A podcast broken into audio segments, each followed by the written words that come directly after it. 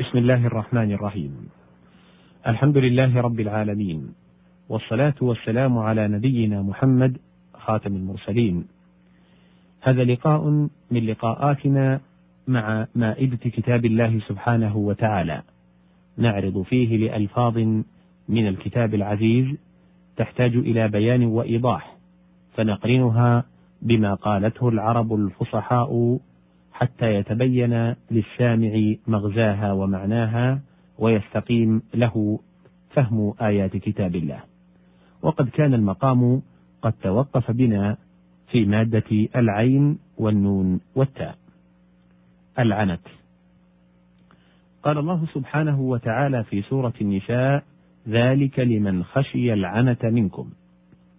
وفي مسائل نافع بن الأزرق لعبد الله بن عباس رضي الله عنه قال أخبرني عن قوله تعالى العنت. قال الإثم أما سمعت قول الشاعر رأيتك تبتغي عنتي وتسعى مع الساعي علي بغير ذحل العين والنون والدال. العنيد. قال الله سبحانه وتعالى في سورة هود وعصوا رسله واتبعوا أمر كل جبار عنيد وهو العنود أيضا والعاند سواء وهو الجائر العادل عن الحق. قال الراجز إذا نزلت فج... إذا نزلت فاجعلاني وسطا إني كبير لا أطيق العندا يعني من الإبل. ويقال عرق عاند أي ضار لا يرقى. العين والنون والواو. قال الله سبحانه وتعالى في سورة طه: وعنت الوجوه للحي القيوم وقد خاب من حمل ظلما. في مسائل ابن الأزرق لابن عباس رضي الله عنه قال أخبرني عن قوله تعالى وعنت الوجوه قال استسلمت وخضعت أما سمعت قول الشاعر ليبكي عليك كل عان بكربة وآل قصي من مقل وذي وفر. العين والواو واللام العول. قال الله سبحانه وتعالى في سورة النساء ذلك أدنى ألا تعولوا. في مسائل نافع بن الأزرق قال أخبرني عن قوله تعالى ذلك أدنى ألا تعولوا. قال أجدى ألا تميلوا. قال وهل تعرف العرب ذلك؟ قال نعم. أما سمعت قول الشاعر إنا تبعنا رسول الله واطرحوا قول النبي وغالوا في الموازين. العين والواو والنون. العوان. قال الله سبحانه وتعالى في سورة البقرة قال إنه يقول إنها بقرة لا فارض ولا بكر عوان بين ذلك. العوان النصف من السنين.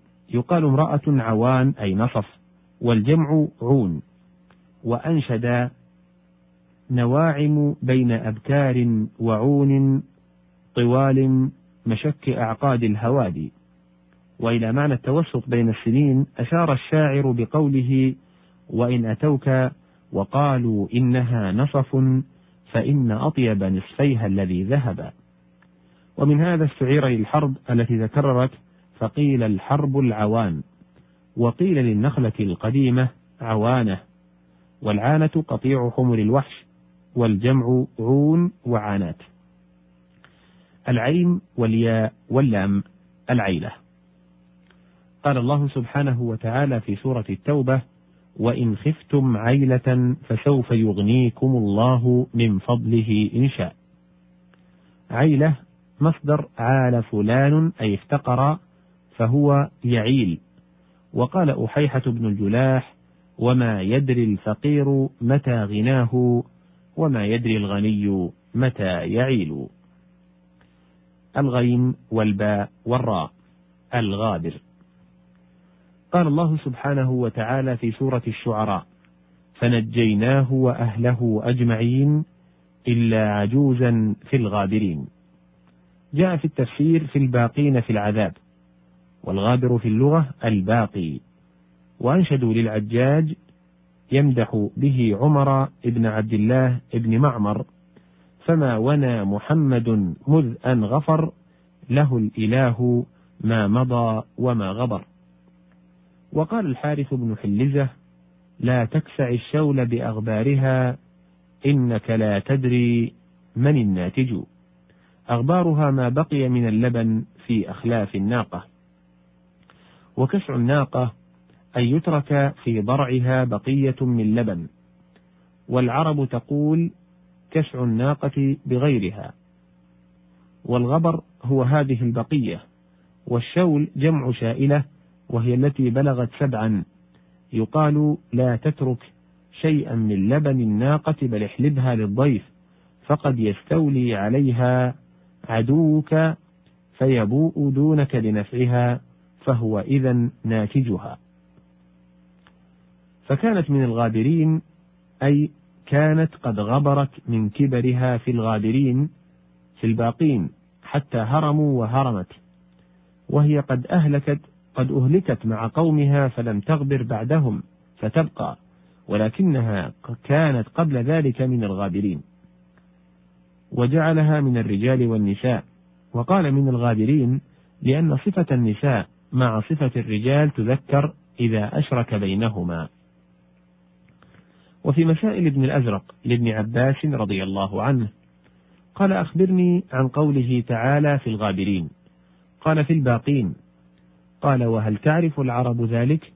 قال نعم. أما سمعت قول عبيد بن الأبرص ذهبوا وخلفني المخلف فيهم فكأنني في الغابرين غريب. الغيم والدال والقاف الغدق. قال الله سبحانه وتعالى في سورة الجن وأن لو استقاموا على الطريقة لأسقيناهم ماء غدقا. في مسائل نافع بن الأزرق لعبد الله بن عباس رضي الله عنه. قال أخبرني عن قوله تعالى ماء غدقا قال كثيرا جاريا.